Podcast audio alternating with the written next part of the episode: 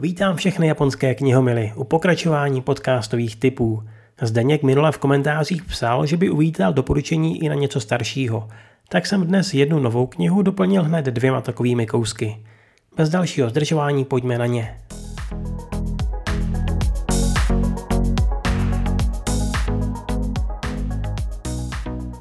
Když jsem před lety začal sledovat filmy studia Ghibli, byl jsem nadšený, jak úžasné příběhy dokázal Hayao Miyazaki vymyslet. Vůbec mě tehdy nenapadlo, že vlastně nepochází z jeho hlavy, ale jsou postavené na knižních předlohách. Rozhodně tím ale nechci ubírat mistrovi zásluhy. Příběhům dodal obrovské kouzlo a osobitý styl. Teď už ale k samotné knize. Vymyká se sice mému pravidlu, že vám chci prezentovat knihy o Japonsku nebo od japonských autorů, když si ale vybral sám Miyazaki, je to pro mě dostatečně dobrý důvod, abych pravidlo porušil. Jde o zámek v oblacích nebo také Haulův putující zámek. Napsala ho britská spisovatelka Diana Wynne Jones už v roce 1986. Jiná její kniha Earwig and the Witch se mimochodem stala předlohou pro zatím poslední Ghibli film od Gora Miyazakiho. Psaní jí zkrátka šlo dobře a je velká škoda, že už není mezi námi. Desiatá kapitola, v ktorej Calcifer slúbil, že Sofí napovie. Haul zacúval do dverí, aby ich zavrel a s tragickým výrazom sa naklonil. Pozrite sa na seba, zvolal. Som zničený.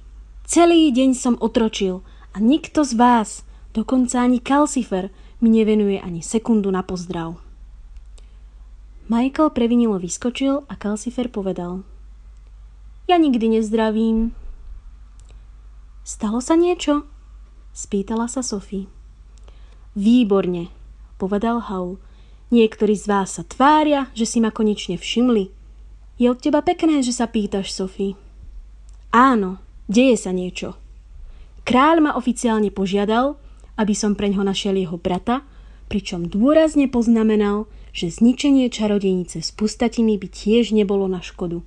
A vy tu všetci len tak sedíte a zabávate sa. Bolo jasné, že Haul je v nálade, kedy z neho môže každú chvíľu začať prúdiť zelený slis. Sophie rýchlo odložila šitie. Urobím pár hrianiek s roztopeným maslom, povedala. To je všetko, čo dokážeš urobiť tvárou v tvár tragédii? Haul poznamenal.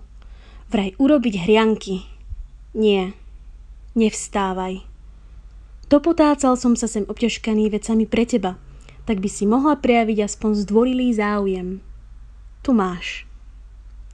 Vysypal Sofii do kolien z pršku balíčkov a ďalší podal Michaelovi. Sofie zmetene rozbalila veci. Niekoľko párov hodvábnych pančúch, dve balenia najjemnejších spodničiek s volánikmi, čipkou a saténovými vložkami, pár čižiem s elastickými bokmi z holubicovo-sivého semišu, čipkovaný šál a šaty zo sivého hodvábu zdobené čipkou, ktoré sa hodili k šálu. Sophie všetko odborne preskúmala a zalapala po dychu. Len samotná čipka stála celý majetok. Ohromene pohľadila hodváb šiat. Michael si medzi tým vybalil krásny, nový zamatový oblek. Musel si minúť každú korunu, ktorá bola v mešci, povedal nevďačne.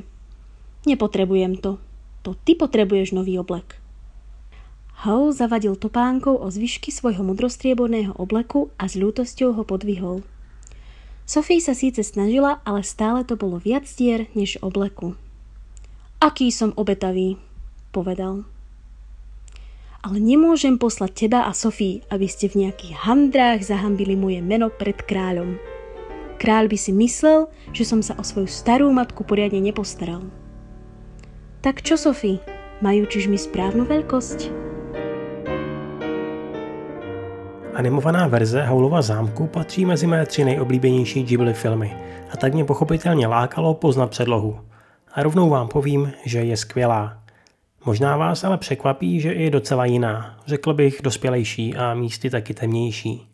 Mnohem blíže zde například poznáte samotného čaroděje Haula a jeho pravý domov, který nám není až tak vzdálený, jak by se mohlo zdát. Miyazaki vlastně ponechal jen obrysy. Nerad bych ale prozrazoval moc. Pokud vás dobrodružství zakleté kloboučnice Sofí bavilo ve filmu, nenechte si ujít ani knihu. Sám ji vlastním jen v angličtině, takže ukázka byla dílem mého amatérského překladu. Věřím ale, že jste to díky krásnému namluvení od Sevy nepoznali. Česká verze od nakladatelství Volvox Globator každopádně před časem dostala druhé vydání s překladem Milana Stejskala, takže ji v pohodě seženete. Příběh má mimochodem dokonce i dvě pokračování, ale ty navazují spíše jen volně. I druhá kniha v dnešním výběru se stala předlohou pro film Mistra Haja. A když jsem říkal, že Howl patří mezi tři příběhy, které mám nejraději, tak tento další je na úplně prvním místě. Doručovací služba čarodějky Kiki, kterou v roce 1985 napsala japonská spisovatelka Eiko Kadono. Inspirovala ji k tomu kresba její dcery, obrázek čarodějky letící po obloze a poslouchající rádio. Prý si přitom vzpomněla na fotky New Yorku z ptačího pohledu a cítila, že se v tom skrývá příběh. Psát fikci mi dává pocit, jako bych měla křídla, říká v úvodu knihy. Tak začalo vyprávění o 12-leté Kiki. Věk dostala stejný, jako měla v té době dcera Eiko Kadono. Kapitola třetí. Kiki přistává ve velkém městě. V ulicích se to odpoledne hemžilo nakupujícími. Když Kiki se žuchnutím dosedla na dlažbu, všichni se lekli. Někteří lidé vypadali vyděšeně a utíkali, jiní se hned za někoho schovali. Zanedlouho Kiki obklopila hradba lidí. Spěšně vytáhla koště s pod nohou, položila si Gigiho na rameno a nasadila veselý úsměv. Ehm, já jsem Kiki a jsem čarodějka. Oho, takže čarodějka, ozvala se jedna starší žena. Tak to dnes patříš mezi vzácný druh, dodala. Upravila si brýle na nose a zírala. Takže v tomhle městě žádná čarodějka není? Uf, no, jak jsem říkala, jsem čarodějka Kiki a zde je můj černý kocour Gigi. Tohle bude můj nový domov.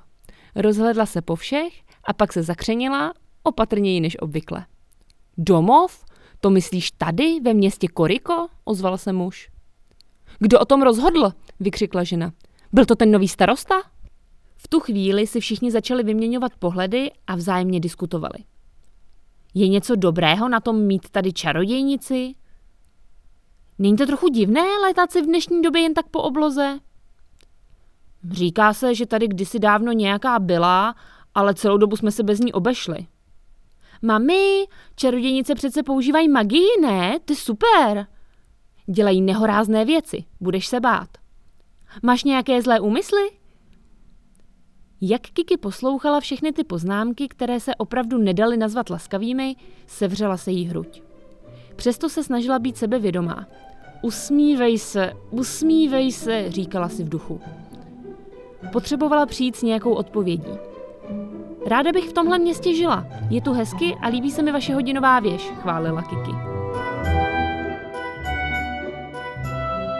Zatímco Haulova knižní podoba je hodně jiná, Kiki se až na pár odchylek své předlohy drží docela věrně. Na zhruba 200 stránkách ale dostanete i něco navíc. Například zjistíte, jak jste mohli slyšet i z povedené ukázky od Lucy, že přijetí malé čarodějky v novém městě nebylo zrovna idylické. Poznáte taky příhodu o tom, jak přišla o své koště a málem taky o život, nebo jak se po roce vrátila zpět za svou rodinou. Zkrátka povinná čerba pro všechny fanoušky. Česky, pokud se nepletu, kniha bohužel nevyšla, ale pokud vám nedělá problém angličtina, určitě ji seženete. Já mám třeba krásně namluvenou audioverzi od Kim My Guest a nemůžu si ji vynachválit. Teď už ale pojďme na poslední tip. Nápovědou vám bude stylový předěl.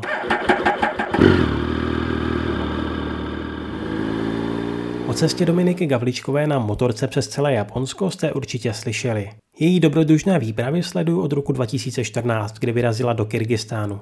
A na tuhle novou jsem se z pochopitelných důvodů těšil o to víc. Kniha začíná v centru všeho dění, v Tokiu, a provede vás příhodami i místy, které běžný turista jen tak nezažije. Nemluvě o mnoha situacích, které byste nejspíš ani zažít nechtěli. Mnohem lépe než můj popis ale určitě poslouží ukázka, o kterou jsem poprosil přímo Dominiku. Vy přijedete na motorce, takže asi nebudete opilá, ale nesmíte být opilá. Klade mi na srdce paní. A při prohlídce můžete pít vodu, ale nesmíte pít alkohol. Organizuje dál můj pitný režim. Pomyslím si, že má asi velmi nízké mínění o turistech a ujistí mi, že v 11 dopoledne obvykle opilá nebývám, zvlášť když se snažím dostat na speciální prohlídku kosmodromu, na kterou se normálně dělají rezervace dlouho dopředu. Přestože je ostrov Tanegashima na mapě nenápadný a k mé velké radosti turismem téměř nedotčený, lítají odtud rakety. A to je prostě boží. Kombinace nádherného moře, divokých stromů, uklidňujícího ticha a vesmírných letů musí představovat jedno z nejdokonalejších míst na světě. Umím si představit, že tady jako stará babička budu zdolávat půl dne jeden kopeček, krmit se rybami a čas od času se podívám na sad kosmické lodi. Je to tolik jiné než Baikonur v kazašské polopoušti plné písku a velbloudů. Ten jsem technicky za to nenavštívila, jen jsem tam tudy projela. Vedla kolem něj tehdy tak drastická štěrková cesta, že když se mi v těch bezmála 40 stupních bez pádu zdolala a zjistila, že jsem přitom minula tu správnou odbočku o asi 20 kilometrů, nechtělo se mi už vracet. Měla jsem jet domů stejnou trasou a přišlo mi samozřejmé, že tam zabočím, až pojedu zpátky. Nemohla jsem tušit, že mi v Kyrgyzstánu nevydají nová ruská víza. Budu muset jít do Astany se zajížďkou několika tisíc kilometrů a Baikonur prostě nespatřím. Dneska už vím, že je to pitomost, že nejde nic nechávat na později a je to většinou teď nebo nikdy. Proto se mi tady dlouho přemlouvala, aby mě na prohlídku vmáčkli. Mojí vyjednávací pozici nijak nepomohlo, že je exkurze zadarmo. Je to zajímavý japonský zvyk. Muzea, galerie či výstavy mývají nízké symbolické vstupné, případně jsou zcela bezplatné, bez ohledu na kvalitu a rozsah exponátů. Taková dostupnost je na jednu stranu skvělá, zároveň to ale způsobuje, že se na ta největší lákadla tvoří i měsíční až roční fronty v rezervacích. A my, zahraniční turisti, kteří evidentně chodíme na dopolední prohlídky ke všemu opilí, se s tím nechceme spokojit. Kniha se čte svižně, je vtipná a ukáže vám Japonsko a hlavně Japonce zase v trochu jiném světle. Potvrdíte si, že některé stereotypy docela sedí a taky pochopíte, proč je fajn být někdy spontánní a otevřený novým zážitkům a výzvám. Vůbec bych se nezlobil, kdyby měl cestopis více než těch 230 stránek. Zapomenout mimochodem nesmím ani na skvělé fotky a hlavně ilustrace Dany Ledl. Spolupráce téhle dvojice se vážně povedla. Kniha vyšla teprve před dvěma měsíci a za mě je to určitě velké doporučení. Najdete ji pod jednoduchým názvem Dominika na cestě Japonskem. Pár střípků z cesty, kterou Dominika podnikla, si navíc můžete přečíst i na mém blogu. Nedlouho po tom, co se z Japonska vrátila, jsme spolu totiž natočili rozhovor. Tím už to ale pro dnešek uzavřu. Doufám, že vás nový výběr inspiroval. Jako vždy budu moc rád za zpětnou vazbu a samozřejmě neváhejte posílat své knižní typy. Matané!